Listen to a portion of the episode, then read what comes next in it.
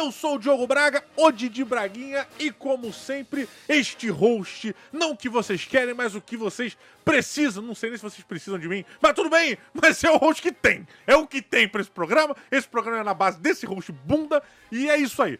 Mas como eu sempre digo, este podcast não é feito à base do host. O host é sempre um imbecil. O lance são os convidados maravilhosos, espetaculares, e hoje não podia deixar de ser diferente, de ser diferente, de ser igual com um convidado fantástico. Caraca, ficou parecendo que dessa vez eu ia chamar um convidado bosta. Mas não, não é então, isso. Vocês vão se decepcionar dessa vez, né? Mas não, senhoras e senhores, recebam ele diretamente do seu trono no topo da maior árvore das terras esquecidas.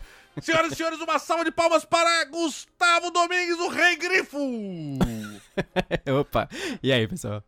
Pela primeira vez neste programa maravilhoso, temos aí o Rei Grifo, cara. O nosso queridíssimo Gustavo Domingues. Ele que tem também um podcast. Como é que a galera faz pra te achar lá, Gustavo?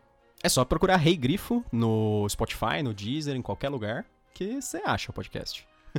É o podcast do Rei Grifo. Podcast do Rei Grifo. Olha lá, o que que o, que que o seu reinado abrange? Abrange literatura fantástica. É, o, o podcast é, é exclusivamente sobre isso. A gente fala de ficção científica, fantasia e terror, mas assim, principalmente fantasia mesmo. É, e- Pô, que maneiro, cara. É, e o podcast também acha no YouTube, em todos esses lugares, né? No, Uhum. no YouTube eu também tem alguns vídeos, tem canal de, de vídeo pra, pra Sim. resenha, mas aí no YouTube eu- eu já abordo RPG e umas outras coisas. E o Gustavo não está aqui à toa, senhoras e senhores. Ele está aqui justamente para falarmos de um universo que provavelmente vocês ainda não ouviram falar, a não ser o que já viram. Os que já viram lá no meu Instagram, que já botei um vídeo maravilhoso, dando uma pequena introdução a isso, e algumas pessoas que acompanharam do- nas minhas lives lá no Twitch, eu falando um pouco sobre Forbidden Lands.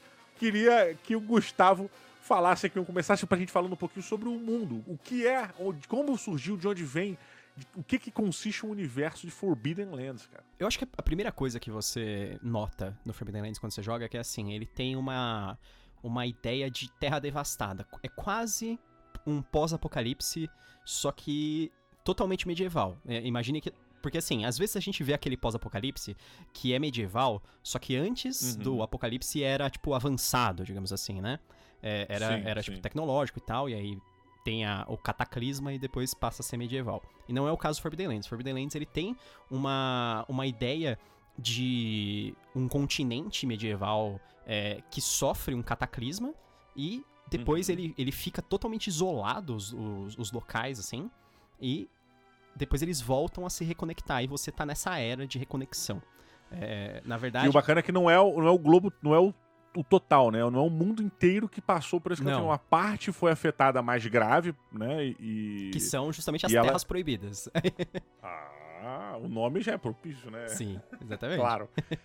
E a partir daí, é, ele, o jogo ele começa pro jogador desde o momento em que começa a se conectar. Mas já tem uns anos, passaram uns anos, não tem disso? Isso, é. Desde- É assim, falando propriamente aí sobre, sobre o, o, que, o que ocorre, na verdade é que assim, Uhum. tem uma, uma guerra religiosa que faz com que uma parte da, dos humanos invadam as terras dos, das raças antigas, que seriam as- os elfos e os anões.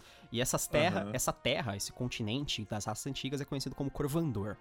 E aí quando os humanos invadem Corvandor, mas eles não invadem violentamente, eles invadem como refugiados mesmo. Eles são meio que aceitos pelos elfos e pelos anões, etc. Uhum. E o- que acontece? Os perseguidores, que eram os outros humanos da outra religião, é, quer dizer, os mesmos humanos, só que de outra religião, eles vieram Sim. perseguindo os refugiados pra meio que exterminar eles mesmo. E aí começa Os uma. refugiados são que raça? Humanos também? Humanos também. Você falou, é, né? humanos também, Tá. só que eles são seguidores. é, você separa pelos seguidores do corvo e os seguidores é, da serp. A serp. Isso depois do, do cataclismo ter acontecido. Não, isso é Isso antes. pré-cataclismo. Isso. E aí. Ah, então já provavelmente a gente já pode imaginar que tem influência aí na, no fim do mundo. né? Sim, sim, claro. e o, o que ocorre? Os, segui- os seguidores da SERP, que eram os humanos que dominavam religiosamente o, o reino que era dos humanos, que é chamado de Amiendar, eles tinham grandes feiticeiros entre eles, enquanto os seguidores Uhum. do Corvo, eles tinham druidas. Então, existe Olha. essa, essa diferença das duas religiões, de como ela- eles praticavam a, a religião também, de certa forma, né? Aham. E aí, a, a magia dos feiticeiros, ela tem muito a ver com manipular... Tem, tem manipulação de diversas coisas, mas principalmente manipulação do caos. É, e eles, eles têm umas magias chamadas de magia de sangue, é, magia de necromância e, e esse tipo de coisa. E a magia do caos, em geral, tem muito a ver com abrir... é, ter, ter poder sobre as coisas do plano do caos. O plano do caos, ele também pode ser conhecido como o inferno. então, Olha que, é, é, olha aqui. paralelo, Que, né? que agradável. Paralelo bom, né? É, então. E aí, é, na verdade, as, Abre, as- só, só, um, só um aspas aqui, um parênteses rapidinho. Uhum. Porque eu acho isso muito engraçado. É, é muito engraçado, muito interessante. Porque assim, é, o caos, o paralelo do caos com o inferno, eu acho um paralelo excelente, né? Uhum. Porque o caos, ele realmente é a falta de, de ordem, ele é a, falta de, de estudo, é a falta de você conseguir prever. é, de você entender os padrões, prever variáveis e, e por aí vai, né? Então o caos ele é isso. Só que o caos ele não resiste à aplicação da ordem. A partir do momento que você organiza aquelas variáveis todas, o caos deixa de existir e se torna a ordem. Então, a partir do momento em que uma pessoa ela começa a estudar o caos, teoricamente um adorador do inferno, começa a estudar o inferno, e ele organiza, ele consegue sistematizar a ponto de con- conseguir conjurar certas magias e tudo mais, em teoria, pra mim, o inferno deixa de existir, ele se torna ordem. Então, o mal ele sucumbe Uhum. a organização dos magos. Então, eu, assim, tudo, tal- isso tá mostrando que talvez eu, eu vá pro lado sombrio da força automaticamente, mas. É, Então, exatamente. Tipo, não, é, não quer dizer que os seguidores, que os feiticeiros são necessariamente caóticos. Não é que eles idolatram o caos. Pra eles, o caos é só uma ferramenta. olha aí, viu? Então. Outro, outro que foi pro lado sombrio da força também. Palpatine tá orgulhoso da gente, Gustavo. É, então, exatamente. E aí, o pior de todos esses caras era um cara que era conhecido como Zigofer, o Tribuno Arcano. Os Tribunos Arcanos, eles eram feiticeiros generais, eram tipo feiticeiros que lideravam exércitos. E esse esse cara, o Zigofer, ele liderou um, um exército muito poderoso, mais terrível, e ele conseguiu dominar boa parte das terras dos, dos humanos lá, dos, de Corvandor, dos, dos caras que idolatravam o corvo. E ele fez daquela, daquela região um. Ele foi nomeado governador daquela região, só que ele transformou aquela região num reino, num pseudo-reino. Ele deveria, Uhum. ele deveria estar é, amando do rei de Amiendar, que era o outro reino, só que ele começou a ficar meio independente. E aí a história, conta a história, né, que ele começou a estudar diversas coisas diferentes. Tem uma história super interessante sobre ele, como ele conhece a esposa dele. A esposa dele era uma elfa. Opa. E ela ensina pra ele a, a necromância dos elfos, porque a necromância dos elfos não é aquela necromância de ressuscitar os mortos. A necromância dos elfos era usada pra conversar com os mortos. São os longa-vida. Então, porra, pra que, que eles estão preocupados em ressuscitar, né? Não, É, vamos com não, calma. Eles, E, cara, eles- isso eu acho foda. Isso, Exatamente. isso são, são nesses detalhes que eu acho que uma obra ela, ela apresenta traços de genialidade. Quando trabalham atributos que são presentes à psique e à estrutura daquele, daquela raça. Então, Sim. tipo, é lógico que um, um elfo, pra ele, o foco da necromancia não seria realmente trazer os mortos à vida, à vida porque na sociedade élfica, morrer não é uma parada comum. Não, então, no, no Forbidden Lands é mais, é mais específico ainda, porque assim, no Forbidden Lands os elfos, é, eles têm uma joia, todos, cada elfo tem uma joia no Ah. peito, como se fosse um- uma, uma joia incrustada na pele, assim mesmo. Sim. E aquela joia é o elfo, na verdade. E se ele for, se o corpo dele é Olha. morto, e os elfos eles conseguem fazer um negócio que é pegar a joia e levar até uma região que, que fica ao norte, uma região secreta dos elfos lá. E se eles levam essa, essa joia pra lá, o elfo ressuscita, ele volta com um corpo. É a única forma de ressurreição que existe mesmo dentro do Forbidden Lands. Caraca, E aí, que legal, cara. Pra matar permanentemente o elfo, você tem que destruir aquela pedra. É, e e tem, uma, tem uma coisa interessante, como a pedra tem todo o poder do elfo, se você pega a pedra Uhum. e você coloca ela num- numa arma, por exemplo, a arma se pode se tornar uma arma mágica. Só que com Olha a aí, daí persona... que surgem os Só sabres de luz, né? Exatamente. Só que é um sabre de luz com uma personalidade do elfo. Ué, o sabre de luz pro Jedi fazer, ele tem que pegar a pedrinha lá específica e colocar e a pedra tem a ver e tal. Então, mas É isso, imagina, mata imagina um que os elfo. caras têm um sabre Cara, de luz, Jedi só que o sabre de luz conversa com eles e influencia eles, sabe? Que foda. Então a gente, a gente não pode dizer que o elfo é nota 10, mas a gente pode dizer que o elfo é joia. É, pois é. Pelo menos, Que merda. no mínimo, legalzinho, mas Ah. joia com certeza. Joia com certeza. Pois é. Mas olha só, Isso é interessante. Na- então, na estrutura, na essência do elfo, em sua criação, Uhum. é, o- os elfos eles são minerais em essência e. É isso? Exato, É- é, é, é- é isso, basicamente. É, segundo a lei, a gente não sabe com certeza. mas O jogo, Ainda, o jogo ainda, não, é, é, ainda. Exatamente. O jogo É. não afirma categoricamente uma coisa assim, tipo, ah, eles vieram de tal. Mas, o, segundo as lendas dos elfos, eles vieram de um meteoro, cara. Eles são tipo aliens. É tipo, o- ele- o é um meteoro que explodiu, se dividiu em milhares, sei lá, centenas de milhares de pedacinhos. E esses pedacinhos, essas, essas, esses fragmentos, são. Cada um deu origem a um elfo. Caralho, que bizarro, cara. É, então. É. Isso. Foi mal, eu tô indo pra um caminho aqui que eu já. eu- assim, só pra. É porque eu acho. Eu, eu, eu tem, quando a parada. Quando eu gosto mesmo, eu Sim. gosto e não tem jeito. E eu, eu meio que vou extrapolando algumas paradas e talvez eu vá até por caminhos que não sejam legais aqui, mas, mas vamos lá. Então, o que, teoricamente, você tá falando que veio, veio um asteroide e da- dos estilhaços desse asteroide surgiram os elfos. É, eles falam que era uma estrela cadente, um negócio no céu que veio. Então, tipo. cê- São fábulas, cara. é, são, fábulas. Até Jesus precisou contar fábulas para as pessoas entenderem o que ele tava querendo dizer. É, então. Então, mas em essência, veio um asteroide, ramificou o urânio, né? Então os elfos são urânios, eles são radioativos, de certa maneira, por isso que as pessoas. Caralho, então olha só, rapidinho. Então, se os elfos são urânio e eles são radioativos, óbvio que o urânio é radioativo, Uhum. não é que os elfos vivam muito. Eles, as pessoas ao redor deles vivem menos porque elas têm câncer e morrem. Os elfos estão matando todo mundo, na verdade, né? Os elfos estão matando todo mundo, filho da puta! Sacanagem! Não era por aí que eu queria ir. Mas o que eu queria dizer é o seguinte: existe então um, um- esse meteoro que se esti estiçalhou, não, mas estraçalhou. Isso. Estilhaçou, Isso. acho que seria melhor. É. É, os estilhaços criaram os elfos. Então, cada estilhaço você deriva um elfo dali. Isso. Isso pode remeter, de certa maneira, a uma consciência coletiva? A gente pode partir de um ancestral que tem alguma coisa assim? Sim, é, e- tanto que os elfos eles têm uma ideia de que todos eles fazem parte da, da deusa deles. E a deusa deles é como se fosse que chama é, é a, a dama a dama dos estilhaços. E a dama dos estilhaços é como se fosse a, a originária de todos os elfos. Quer dizer, seria tipo o meteoro. Aham. É, eu, eu- isso me lembra. Isso não tem a ver com Final Fantasy VII, talvez? Que tem uns caras que vêm do. Tem a ver com vem- Gaia também, É, né? então. Caralho, pode crer, cara. E tem a ver também com o Pandora, né? Com o universo Pandora, que eles estão meio que conectados com a mãe, a mãe Terra. não é mãe Sim, Terra que eles sim. chamam lá, né? Mas, mas todos eles fazem parte do mesmo ecossistema, que a gente tem a ver com a gente também, né? De certa maneira. não, que a gente tenha a ver. O que, não, olha só, não vamos dizer que não também, porque o Eric von Däniken, antigo escritor que tá vivo aí, não sei se já morreu, que escreveu Eram os Deuses Astronautas, né? Sim. Tem uma, tem uma teoria aí, uma teoria, uma hipótese, não sei como é que a gente chama isso, de que né, a vida ela veio carregada num asteroide que virou meteoro, não sei quais as ramificações aí, mas que veio pra Terra e a partir do que ele se chocou com a Terra, a vida se espalhou e começou a, a proliferar. Eu não sei falar essa palavra. Proliferar. é. E, e- ou seja, olha aí, a arte imitando a vida, a vida imitando a arte. Não sei. É, Mas. basicamente. Caraca. Mas o. o só, não chegamos no cataclisma ainda, meu Deus. Então, vamos falar do é. cataclisma. É, o mais Olha, importante. tecnicamente a gente passou por um cataclismo porque o asteroide É, se é. colidiu Mas com a seria Terra, muito tempo atrás, né? Seria. né? Mas o, a história é que quando o rei.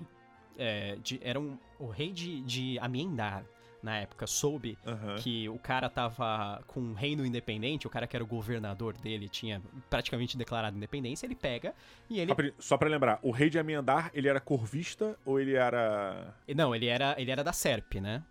E é, o o, o o Zigofer também é da Serp, né, praticamente. Esse- Nisso aí já não envolve mais os druidas e os, e os seguidores Tá. do Corvo lá. São os, os, o- os sacerdotes da- do Corvo, em geral, são mulheres, e em geral eles são, elas são chamadas de as Irmãs do Corvo, né?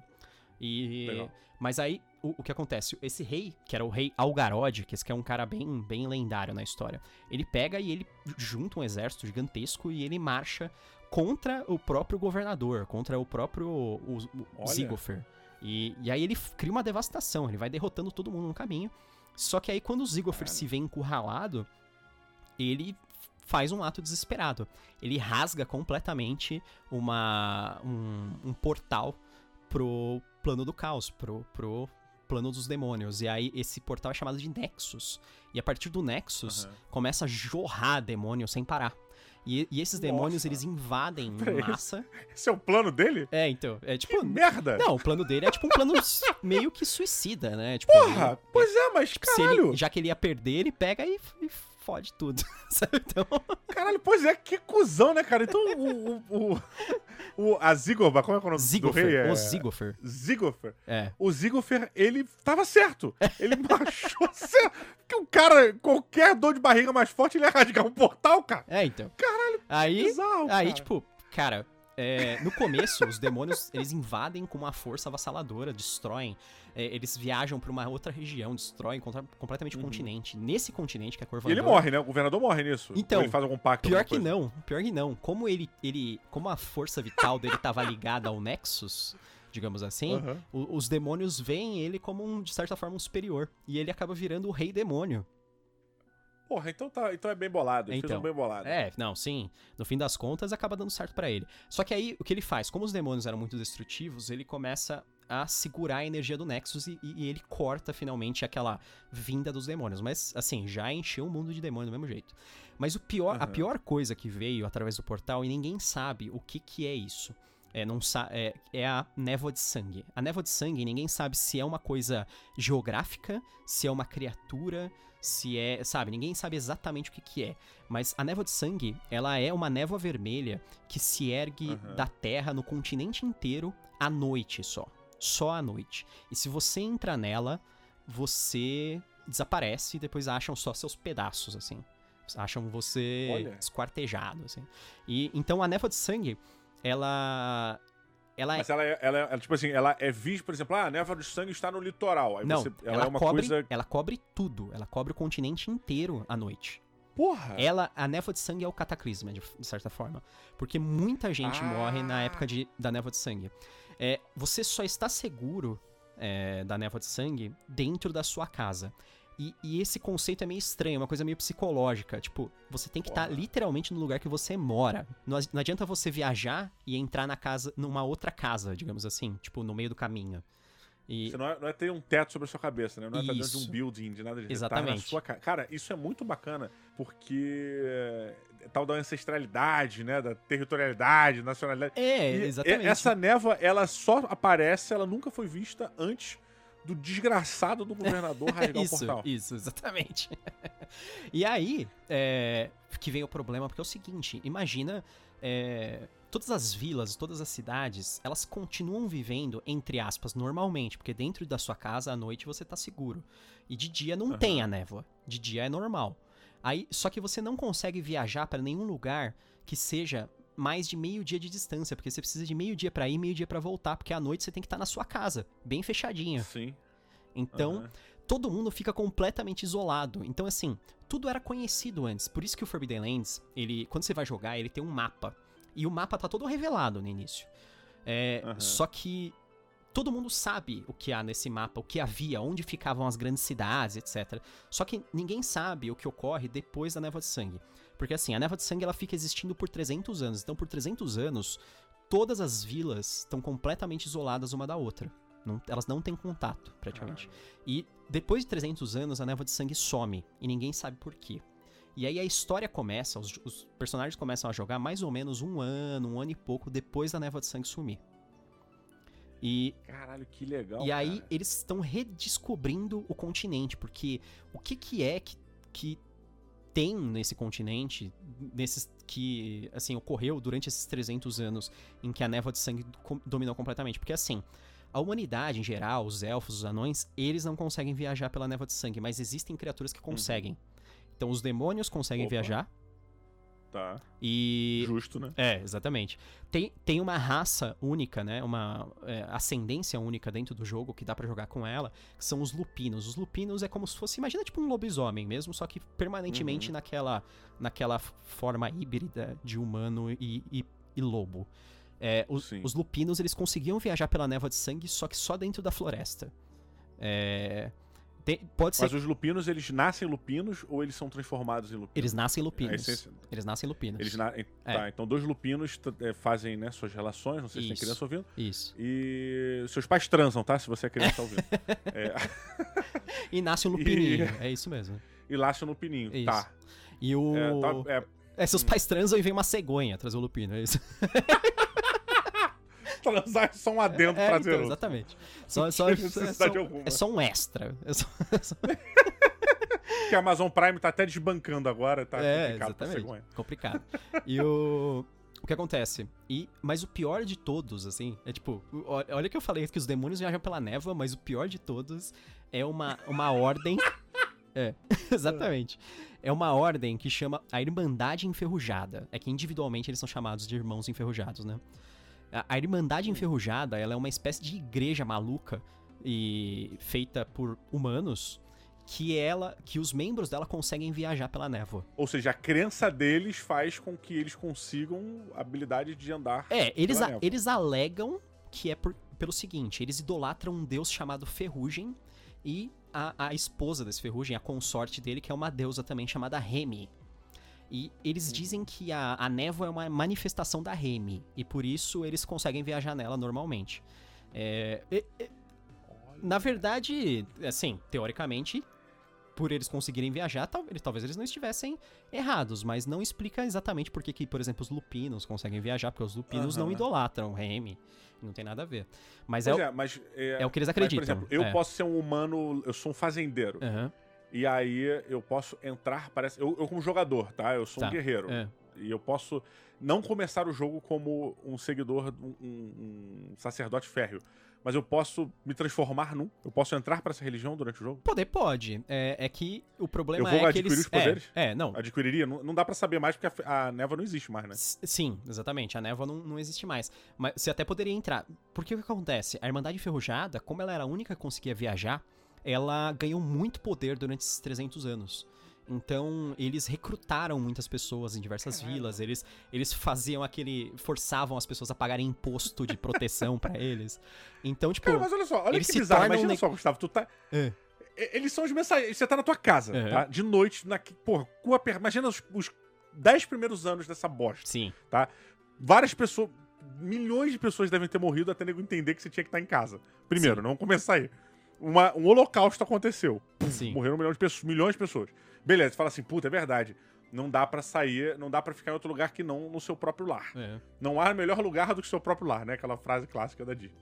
É, ótimo. Aí você, puta, beleza. Dez anos depois de você ter entendido isso e de toda a sociedade ter se adaptado a esse novo estilo de vida bizonho, um cara bate na sua porta. Sim. Didi, tá aí? Tipo, no meio da madrugada. Caralho! Não, e é. Não, mas peraí.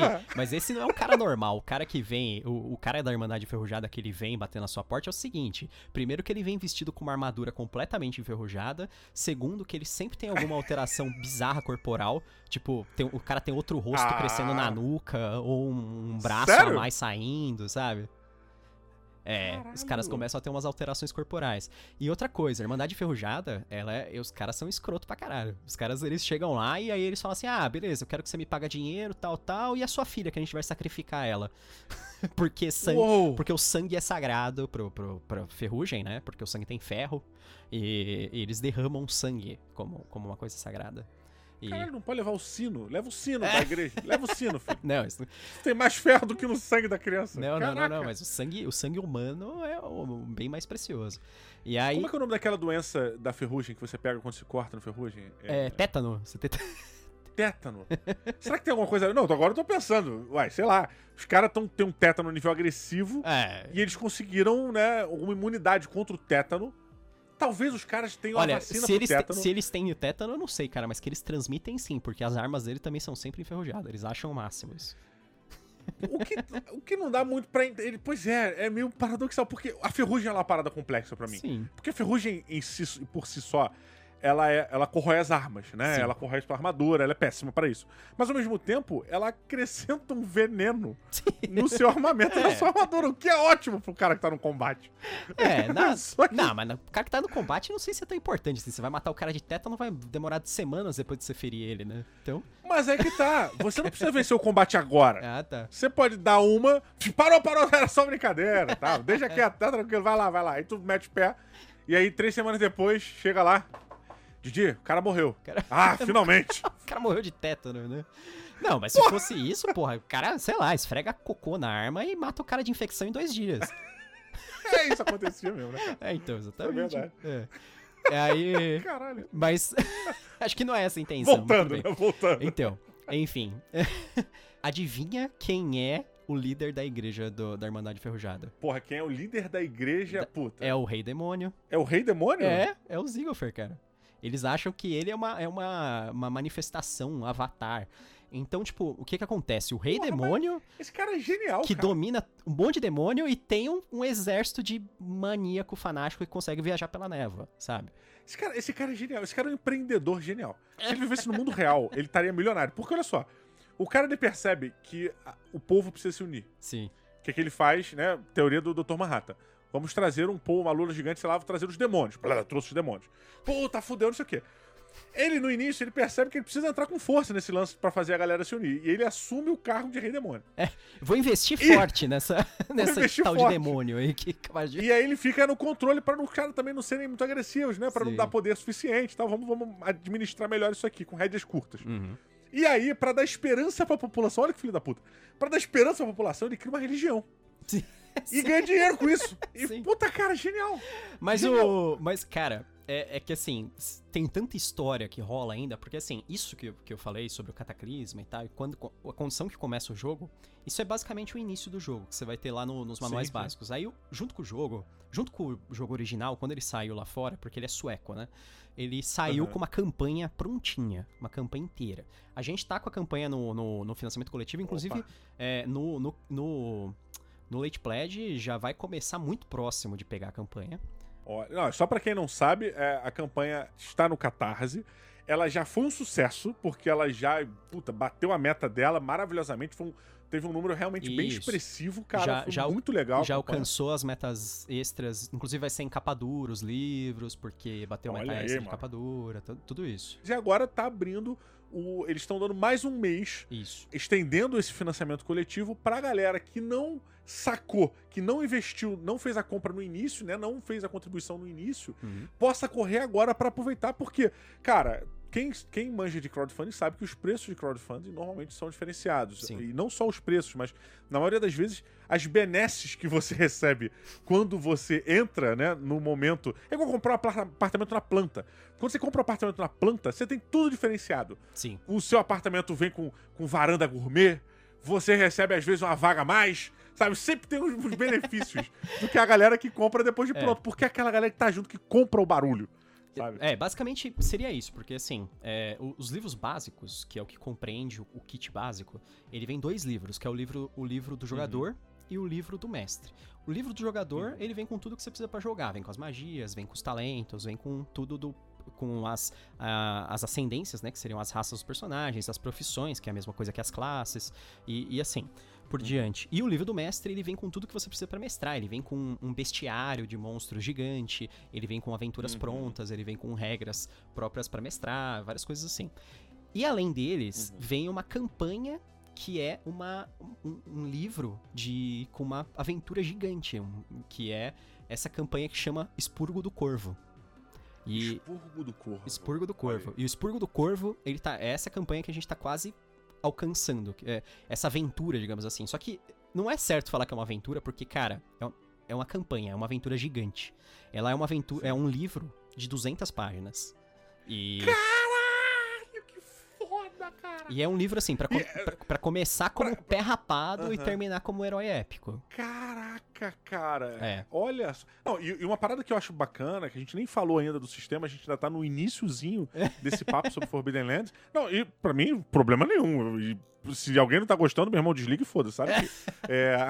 Sacanagem, fica aí que é bom, tu vai, tu vai entender. Eu tenho que ser mais cordial com o pessoal que ouve. Ah, tá. Mas, então, mas o, o lance é. O, o Forbidden, Forbidden Lands, ele tem uma pegada muito mais de survival do que de qualquer outra coisa. Sim. Ele- você pega os RPGs mais tradicionais, o, o Dungeons and Dragons, o Tagmar, foi mal que eu, eu amo o Tagmar, tá? O Tagmar, entre, outras, entre outros sistemas, você normalmente cria um herói Sim. e esse cara, ele é distinto da sociedade. Ele Uhum. tem mais poderes, a, a- a constituição básica dele já é diferenciada dos outros personagens da mesma, dos outros seres da mesma raça. Por exemplo, é, se o cara, você vai jogar com um humano, o seu humano ele é diferente de um humano normal. Você é um herói, você já nasce é, é, destinado a se tornar um herói. Você pode morrer no meio do caminho, mas você estava destinado pra isso. Então, a, a expectativa é que você faça grandes feitos, né? Sim. No Forbidden Lands, não. É. No Forbidden Lands você é um cara. É só se você sobreviveu tá- bastante. E demora. cara. Pois é, mas o lance é, qualquer pessoa que sobreviva bastante no Forbidden Lands Uhum. está apta a se tornar um, um ser como você, um grande, uma grande persona, né? Adquirir as Sim. habilidades que você tem. A, a base do seu personagem não é a construção de um herói. Você não é um super ser. Uhum. Você não é um cara diferenciado. Você é só mais um explorando aquele mundo devastado. É, no início, os jogadores, eles são praticamente saqueadores mesmo. Eles são, é assim, gente que não aguenta mais ficar na vila onde eles nasceram, porque tava isolado. E aí, ah, putz, um, um ano atrás sumiu a névoa de sangue. Aí o cara assim, porra, eu vou sair e conhecer o mundo. Deve estar cheio de, de ruína pra, pra saquear. Deve estar cheio de cidade antiga, devastada, cheio de riqueza, sabe? Os caras estão. Posso dar uma dica? Os caras estão Uma nessa dica de mesmo. mestragem? Oi? Dica de mestragem aí, uma dica de, de aventura pro mestre novato. É, peguem, assistam o filme A Vila, do Shyamalan. É. E façam exatamente a mesma coisa. Bota a galera na vila, quando eles saem, tá um mundo moderno. Tudo real, É. com videogame, com Nintendo Switch. Ô, mano, você tá fantasiado de guerreiro aí, mano? É tipo E isso. acaba a aventura ali, assim, quando a pessoa encontra a outra. Assim, acabou. E essa é a super aventura. É, a, grande, a grande aventura da vila é os caras conseguirem antibiótico, lembra disso? No filme. É irado, cara. Nossa. Cara, é magnífico. É, tipo, Voltando, né? Voltando. Como ele tem um sistema, assim, que se você sobreviver bastante, você vai começar a ser, assim, pesadamente recompensado, ele pensa em coisas como, assim, você criar sua própria fortaleza. Então, por exemplo, é no muito próprio, legal, no próprio livro do jogador dele, ele vem com regras bem específicas, assim, pra você recrutar pessoas nas vilinhas, pra você criar. Aí você pode, por exemplo, você limpou uma dungeon ou um castelo, assim, você chegou lá e matou os inimigos que tinham lá. Cara, você toma aquele lugar e a partir de lá você começa a construir sua fortaleza, sua, sua nova cidade, porque as coisas estão se renovando agora. E, e é a Sim. oportunidade dos personagens. né? Eles estão no momento, na hora certa, no lugar certo, digamos assim, Pra começar a construir coisas novas. Então, tipo, ah, eu vou criar uma cidade nova. E aí você pode, porra, eu vou construir uma ferraria e eu tenho que contratar um ferreiro. Aí esse cara agora faz arma pra mim. Ou esse cara evolui as coisas pra mim. E assim por diante. E, cê- e, tipo, você pode, cara, tem muita coisa que você pode criar pra. Desde, assim, fortificações, coisas de defesa, até padaria. Olha que fo... Cara, o, o livro básico, ele já vem prevendo a instalação e a criação desses, Já. dessas fortificações, Já. dessas construções e tal, né? Já, ele já vem com as, com as regras, já vem com, com um monte de fortificação já pronta, um monte de prédio, essas coisas. Quanto custa cada prédio, o que, qual Custo das que, putz, Isso, magnífico. qual o benefício que ele dá e tal.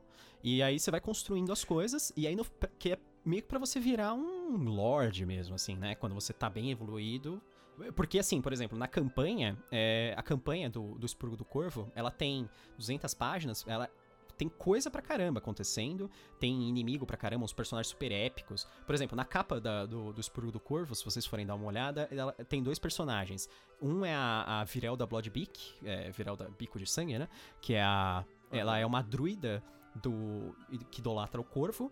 E a outra personagem, que é um. Vocês podem ver como uma armadura em chamas. uma arma- é, é a. É, Ferrali Terramalda, ela chama. Ferrali é uma posição, né? Como se fosse padre, sabe? Ferrali, Aham. do, ela era da, da igreja do, do Ferrugem. Ela era da Irmandade Enferrujada. Tá. A Terramalda, no passado, ela foi uma guerreira humana que caçava anões. E ela tinha uma armadura que era um artefato. Que era uma armadura, assim, quase impenetrável. E quando os anões capturaram ela e eles não conseguiam abrir a armadura pra matar ela, eles pegaram e jogaram ela em cima de uma fogueira. E ficaram assando Caraca! ela enquanto eles faziam festa ao redor. E aí, o que E aconteceu? ela Ela, morreu, ela, impl-. Não, ela implorou. Enquanto ela queimava dentro da armadura, ela implorou para o deus dela, pro Ferrugem, que ela queria se vingar daqueles anões. E aí ela conseguiu se libertar das amarras, se levantar e- em chamas. E ela massacrou todos os anões em chamas. E aí depois, agora ela é tipo um morto-vivo preso dentro de uma armadura, pegando fogo, que anda por aí. Dor inacreditável. Que anda por aí atacando todo mundo. E ela, tipo, tá viva há mais de 300 anos. Viva assim, né? Ela é um morto-vivo. Andando por aí há mais de 300 anos, causando caos. então, e no fim da história, você pode. E- Imortal, de certa maneira. É. vo- Você Caralho. pode tomar a decisão que você quiser. Você pode, por exemplo, o grande vilão da história aqui é o Zigglefer. E a ideia Sim. da, da campanha é que você entre em rota de colisão com o Ziggler.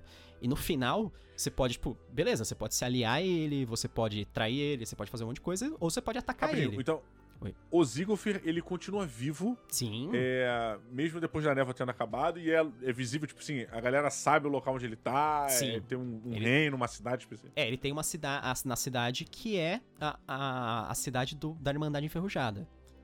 Que é a, Ah, tá. a cidade originária deles, lá, o templo originário deles. Essa cidade. É, mas é claro, mas você tem toda razão. Pô, é perdão, eu tava fazendo uma confusão porque, assim, a partir do momento em que a sociedade ruiu, a sociedade enferrujada, ela assume como, é, sei lá, talvez a, a única esperança, a única entidade, o único órgão que é capaz de se un- de unir o mundo, né? Unir a Terra ali, o, globo, né? Sim. Porque ela é a única capaz de viajar e é a única capaz de se comunicar com os humanos, porque os lupinos, puta, bate um lobo na tua porta, e aí tu vai abrir. É, então, todo mundo tem extrema desconfiança deles. E aí o, o, o legal é que assim, o fim, a ideia do final é que seja um clímax. Principalmente se os jogadores vão enfrentar o Ziggler, tipo, de igual pra igual. Porque a ideia é que eles levem um, exército que eles criaram. E mais os aliados que eles Caraca. fizeram, porque você pode fazer aliados entre diversos povos, Aham. entre os orcs, entre os elfos, entre todo mundo que você imagina, entre os anões. Cara, eu, acho isso muito maneiro. Eu, a, minha, a minha maior campanha que eu joguei na vida foi uma campanha de 12 anos, uma campanha de Tagmar. Então, É, e essa campanha de Tagmar, ela foi o mesmo, mesmo personagem, eu joguei com um personagem chamado William Wallace. e ele. Pô, for- olha que merda, foram 12 anos, mas eu só cheguei ao nível 8. É, e a galera meio que ficou toda mais ou menos assim, nível 10 e tal. A gente jogava num outro esqueminha, tá? A gente não computava ponto de experiência da mesma maneira e tal, bem que seja. Mas o, o ponto é, o que a gente mais gostava de fazer era que cada um che- chegou a um- momento de glória tão grande no território as pessoas viam os personagens como salvadores, ou como benfeitores, ou não, ou como maléficos e tudo mais.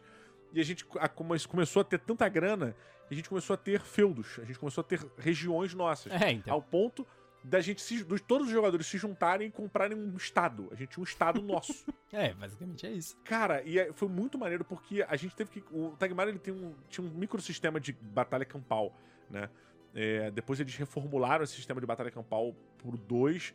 Inclusive, eu tive uma pseudo. Eu dei uma pseudo ajuda na época que eles fizeram. É, começaram a fazer esse sistema de batalha campal. Uhum. E logo depois que eu comecei a ajudar, eu comecei a atrapalhar e fui banido do projeto. Então, é, é, isso é verdade, cara. É, eu era moleque também, quando Ficar começou. zoando. Moleque assim, né? Devia ter, sei lá, 15, 16 anos. E... Não era nem ficar zoando, cara. Eu. Bem, não veio o caso agora, não vou Tá me ok, dispor ok. com a galera do Tagmar. É, tá- Mas o ponto é, eu sempre gostei muito dessa estrutura. Então, Hum. o nosso RPG, ele sempre teve muito desses detalhes que os livros clássicos, apesar deles darem um suporte, tipo assim, ah, quanto custa você ter um castelo? Custa X. Quanto custa pra você ter um forte? Ah, custa Y. Eles não entravam em- coisas mais detalhadas. Por Sim, exemplo, é vou verdade. contratar um pedreiro, por exemplo, ou Uhum. vou subir uma parede de rochas, qual a espessura. Esses detalhes de você poder construir a sua própria fortaleza do jeito que você quiser, é, não era tão bem explorado, né? É, como parece ser em Forbidden Lands. E isso, pra mim, é.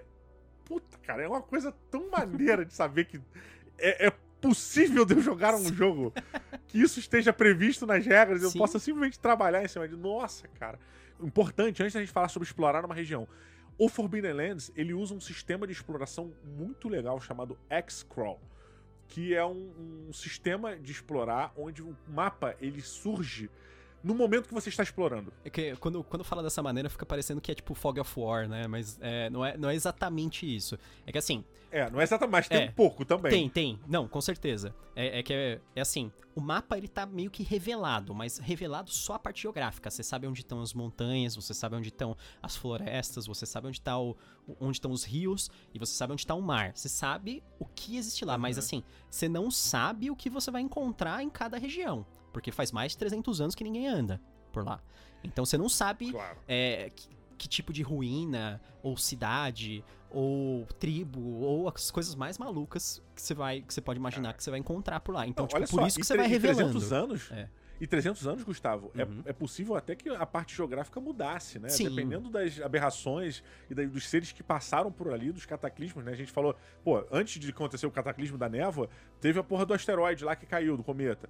É, depois as, as bestas, os demônios invadiram e tal. O que, que esses caras fizeram na Terra? A- seria até possível que a parte geográfica se alterasse também. Sim. Mas é, acho que fica mais interessante porque, assim, a partir do ponto que você passou. A sua sociedade, a sua micro-sociedade, passou 300 anos enclausurada na sua vila. E você sai. Tudo que existia antes, todo o conhecimento que existia antes, ele vai se perder de alguma maneira. É, então. O que esperar do desconhecido? Você não sabe se a vila tá lá. Sim. Você não sabe se aquele posto comercial ainda é um posto comercial. É, exatamente. Não, e as coisas, as coisas elas mudam em cataclismas grandes também no Forbidden Lands. Porque, assim, quando termina o, o, o Expurgo do Corvo, é, começa a, a outra campanha que seria pra você jogar com novos personagens, que é uma campanha que a gente até pretende lançar depois. Não faz Aham. parte ainda dessa campanha que a gente tá fazendo, mas é uma, uma outra aventura que, que a gente pretende fazer talvez outro financiamento e tal, mas mais pro Ah. fim do ano, que é, se chama Vastidão Glacial. A vastidão glacial ela ocorre depois que termina ah, o expurgo do corvo, que os eventos do expurgo, do expurgo do corvo acabam fazendo com que uma, aquela região dos elfos, onde os elfos é, ressuscitavam, é, que é chamada de Steel Mist, que é tipo é, névoa, névoa estática, sei lá como, é, como vai ser a Sim. tradução, mas é, o, Parado névoa. é, é. A parada névoa. Então, a, a Steel Mist, ela era uma região que ninguém conseguia passar. E aí, de repente, ela some. Essa, essa região abre. E aí você tem acesso a um novo continente, que é a Peraí, vast... mas ela abre, ela abre, tipo, a névoa cede. Isso, a ou- névoa some. E aí, Ah, tá. você. Todos, todo mundo de Corvandor tem acesso a uma nova região, que é a vastidão glacial, que é tipo um continente meio ártico, assim. E esse continente meio ártico, ele tem sua própria história. No- na, na vastidão glacial tem a história dos, dos antigos reis élficos, que eles foram é, soterrados em uma cidade de gelo, e eles estão vivos e vingativos até hoje, sabe? e eles estão retornando, assim. Então, tipo, é, tem a própria essa é a, a história da outra campanha. Mas a campanha do, do Expurgo do Corvo, ela já compreende uma história gigantesca. Só pra, ó, vou dar um, um- vou dar um spoiler, hein, da- dessa campanha, Aham. que é muito da hora, que eu acho. Ah. que é assim, tem um, tem um local de aventura que tem meio que uma side questzinha desse local de aventura que muda um negócio gigante no mundo.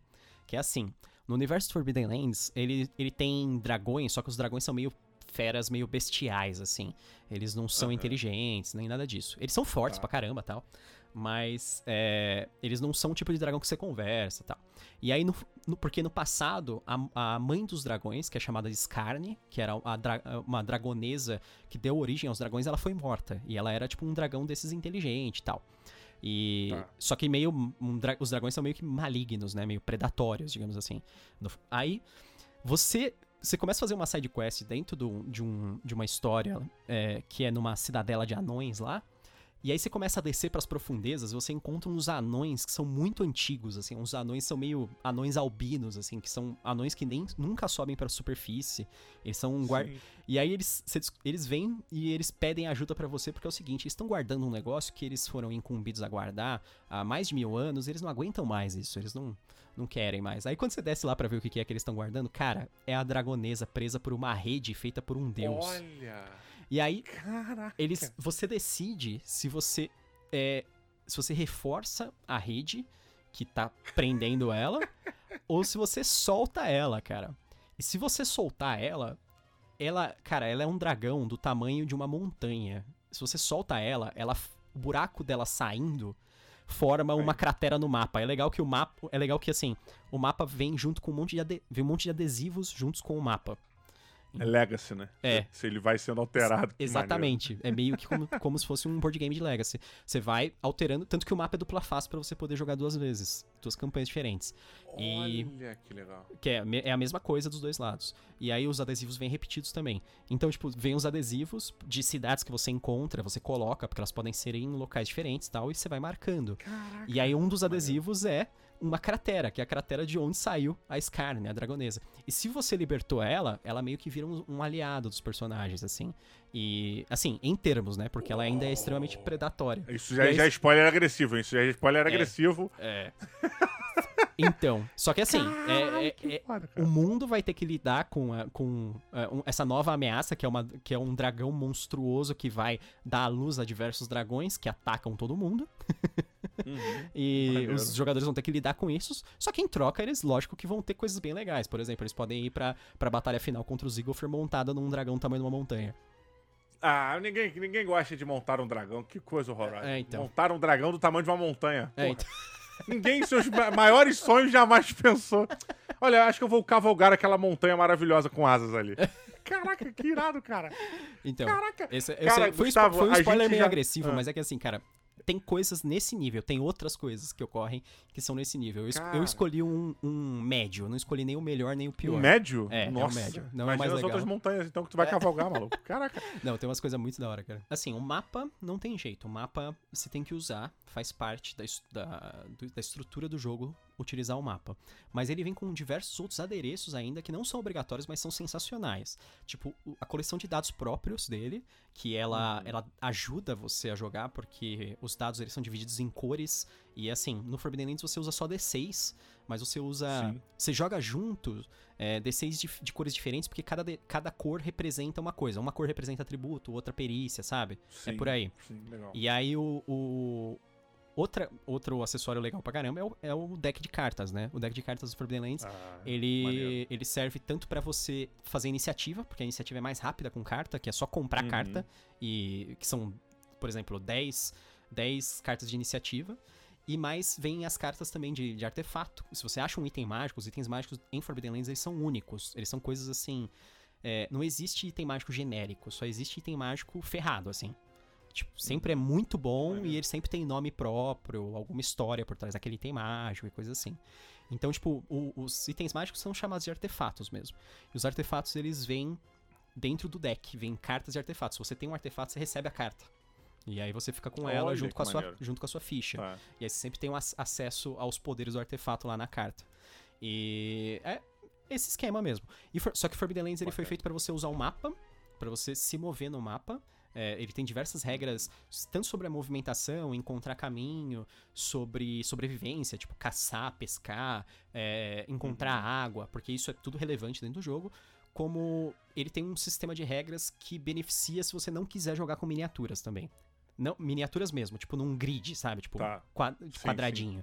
É, porque aí ele, ele tem umas regras que ao invés dele dividir a- as distâncias em métrica é, específica, por exemplo, ah, um metro e Uhum. meio, três metros, que nem o D&D faz, ele divide em uma métrica é, genérica, que é assim, ao alcance das mãos, é, perto, aí depois é próximo, é, tipo, não, é alcance das mãos, aí depois é perto, aí depois é próximo, aí depois é longe, sabe? Então, por exemplo, ao Uhum. alcance das mãos, você consegue acertar qualquer pessoa com uma arma corpo a corpo.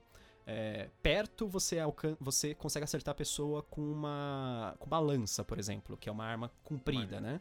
Tá. E Uhum. aí, tipo, é, próximo e, e distante, você precisa usar uma arma é, de projétil. Você precisa usar um arco e flecha, você precisa usar uma besta, uma coisa assim. Então, você só usa isso, só, pra saber onde os personagens estão. E você não precisa colocar exatamente eles em posições, assim, específicas. Você simplesmente sabe quem tá perto de quem, sabe? É, pra, pra, maneiro. pra gerenciar, e você não. Aí você não precisa, tipo, ah, movimentação muito específica. Facilita pra né? cacete, né? É, facilita Sim, pra cacete. é, exatamente. Tipo, ah, eu, Porra, eu me movo 3 metros e aí eu, sabe, não tem isso. Então, com certeza. especificamente. Ele tenta deixar mais Cara, rápido, né? a- a- desse jeito. Eu acho que, na parte das regras, é, já que a gente começou a falar de combate, eu acho que o que mais diferencia, que o pessoal vê assim, uma diferença absurda, no Forbidden Lands ele não tem ponto de vida. É, What? é, exatamente. A gente que tá acostumado com todos os RPGs do mundo, né? RPG eletrônico, RPG Aham. Por essa eu não esperava. é, exatamente. O sistema, o sistema do Year Zero, que é o sistema que Forbidden Lands Uhum. usa, que ele é um sistema genérico é, que no Forbidden Lands ele foi adaptado pra ser medieval, tem suas próprias regras medievais, tal, é legal. Mas ele começou lá com o Mutante, que é aquele, aquele RPG pós-apocalíptico. No sistema do Year Sim, Zero, sim. no sistema do Year Zero, ele você toma dano no atributo. Então, ao mesmo tempo, cada um dos seus Ah, tá. atributos é ponto de vida. Então, assim, você tem quatro atributos que é lá: força, agilidade, astúcia e empatia. Aí, Cara, isso é muito desesperador, cara. é, então, aí se você zera a força, aí você tá ferido. Você tá, tipo, você pode tomar um ferimento grave, é, ou você pode até ser morto. Se você zera, se você zera a agilidade, você tá exausto, você tá cansado. Aí você só não consegue se mover, na verdade. É, Aham. Se você zera a astúcia, você tá confuso ou com medo. E Maneiro. a ponto de ficar assim inútil também. E se, por exemplo, ataques de medo, tem muito monstro que tem ataque de medo. Ele, ele, ele causa medo. Então, ataque de medo, ele, ele diminui a sua astúcia. E em empatia, você tá estressado. Quando você tá zerado, você tá é, tendo, tipo, um, um- um- Uma. Como que eu vou dizer? Uma explosão emocional. Quando zera a empatia, você tem que. Breakdown, de certa maneira. é, né? exatamente. Ou você fica emocionalmente catatônico, assim, tipo, você não. Você Uhum. para de reagir, você não fala com ninguém, você só anda assim, seguindo o grupo, por exemplo.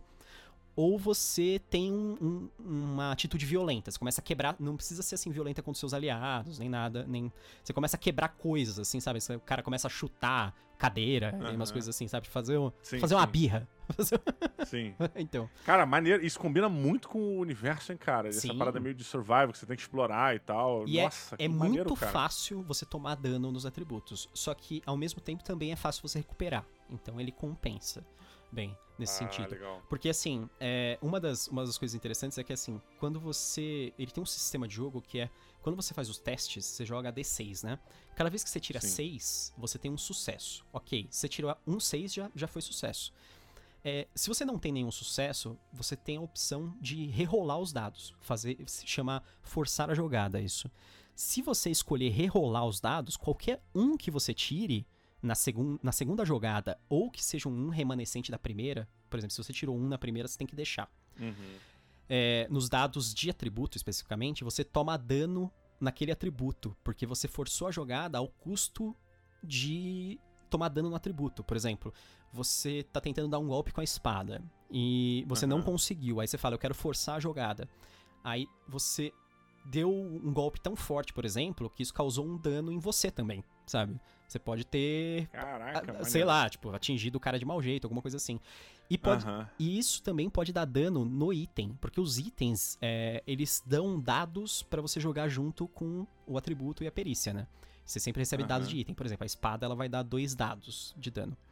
E Sim. esses dois dados, se você tirar um neles quando você tá forçando a jogada, você tá causando dano no item. Nossa, E aí- mais que você acerte, Então- ele causou dano. É, Nossa, não, mas isso é assim. foda. Se você Ah. escolheu forçar a jogada. Quer dizer, é uma. é Ah, um- na, na jogada forçada, tá? Isso, é um, é um, é um custo, é tipo um risco e um benefício, e um, uma um risco de recompensa ou de falha, né, também, se você, porque Uhum. se sua falha será muito pior, mas você tem a chance novamente de, de ter de ter sucesso naquela jogada. Olha, cara, pelo, pelo que eu vejo, pelo que eu assisti das lives da galera jogando Forbidden Lands, pelo que eu vi das pessoas falando sobre isso, eu acredito que as jogadas forçadas, elas sejam usadas com muito mais frequência do que você tá fazendo parecer. Sim. Então, Não, então elas- eu acho que sim, elas são o que vai ter de item danificado Sim. vai ser bizarro e a quantidade vai ser altíssima. Não, tem bastante. Porque. até porque é, uma das fontes de. de é, para você usar magia com os personagens que têm magia, tipo druida e feiticeiro. E pra você usar manobras especiais com o guerreiro, com o ladino, com o caçador, é, e com as outras profissões também, você precisa gastar é, ponto de força de vontade. E você ganha ponto de força de vontade tomando dano Ah. no atributo. Ao, ao forçar a jogada. Então, tipo, Ah, tem uma, caraca. tem uma recompensa por você tomar o dano um revés, né? Ah, Isso. legal. É. Você ganha os pontos Pô, de força de vontade que você gasta mais pra frente. É, para você usar uma magia, alguma coisa assim. E mesma coisa, magia, por exemplo, é uma coisa extremamente poderosa. Elas sempre dão certo, e em alguns casos que eu joguei, é, tem magia assim que resolve um encontro com uma magia, assim. Só que a magia também é um risco. Porque a magia não é leviana, a magia é um negócio extremamente perigoso. Então, é, você sempre tem um risco de acabar tendo um, um, um dano colateral mágico contra você. Tipo, a magia que você Nossa invocou, você não consegue controlar o, o poder dela e, ela, e pode acontecer Olha aí, N tá coisas. explicado o É. porquê das mutações da aparência bizarra da galera do ferro lá, dos enferrujados. É, Provavelmente foi um rebote aí, foi a ressaca do dia seguinte do tétano, né? Alguma coisa assim, sei lá. pode ser, pode ser. Ou não. Pode ser Caraca, coisa muito ou pior. não, é. É, mas o, as Coisa magi- muito pior. Caralho, o teu teto, você botou um teto, um parâmetro, que é um dragão do tamanho de uma montanha voando. E você podendo cavalgar essa montanha. Cara, Depende, depende do quê? Do, de Deus agora? Tipo, caralho, porque não tem mais um parâmetro. O parâmetro ele foi embora quando você acabou de falar isso, sabe? Que bizarro. E, cara, é, a gente já tá agora encaminhando pros finalmente do programa, a gente já tá com um maior tempão, podcast irado. Vamos voltar a falar sobre Forbidden Lands, com certeza, porque eu tô curiosíssimo aqui pra gente falar mais sobre esse universo. Mas, galera, você que ficou até o final, não deixe de acessar a campanha do Catarse do Forbidden Lands que tá rolando agora. Entre lá, veja todas as metas, veja o sistema, né, a, a, o apoio que mais convém ao seu, ao seu lado financeiro, ao seu saquinho de moedas. E não perca esse RPG, esse sistema de RPG que tá vindo aí pela Saga Editora, que é realmente fantástico. O Gustavo tá aí, falou, contou um pouquinho, deixou um pouquinho só do que, que ele realmente é. É. E a gente acabou percebendo. É tanta coisa maneira que é difícil de falar, né? A gente percebe às vezes um detalhe. Porra, mas aquilo ali que você falou é também legal pra caralho, isso aqui. E volta. Então é. Não podemos deixar de falar de Forbidden Lands aqui. Vamos ter mais um programa falando sobre ele. Vamos ver se eu chamo outras pessoas Não, pra e não, participar não também. esqueçam que é, agora a gente tá no Late Pledge. Então você que tá ouvindo isso aqui, galera, tá no ar já o Late Pledge deles, o do Forbidden Lands. En- Entre lá e aproveite esse tempinho extra que eles deram pra galera que quiser entrar e se aventurar no mundo fantástico de Forbidden Lands. O Gustavo vai voltar, com certeza, o Rei Grifo. Vai quer dizer, se ele quiser e puder, óbvio. É, Sim, sim, não tô não, forçando. Você não tá amarrado no fundo de uma mina, tá? Com Não, anões em volta de você tomando conta Sim. por uma gente continuar falando sobre esse universo magnífico de Forbidden Lands e sobre outros universos fantásticos também que tenham essa pegada meio survival, né? O survival RPG, essa coisa de exploração e, e dinâmicas diferentes, não só aquela campanha de, de masmorra, one shot, aquela coisa mais simples e tal, mas essa coisa mais da campanha mais bem elaborada, onde seu personagem ele pode se tornar rei, é, capitão de, uma, de um exército ou até um padeiro, né? Sei lá. Sim, sim. Exatamente. Tem o talento chefe, inclusive, pra você pegar, que é sensacional. Tem mesmo? Tem, chefe Olha 1, aí. chefe 2 chefe 3, cara.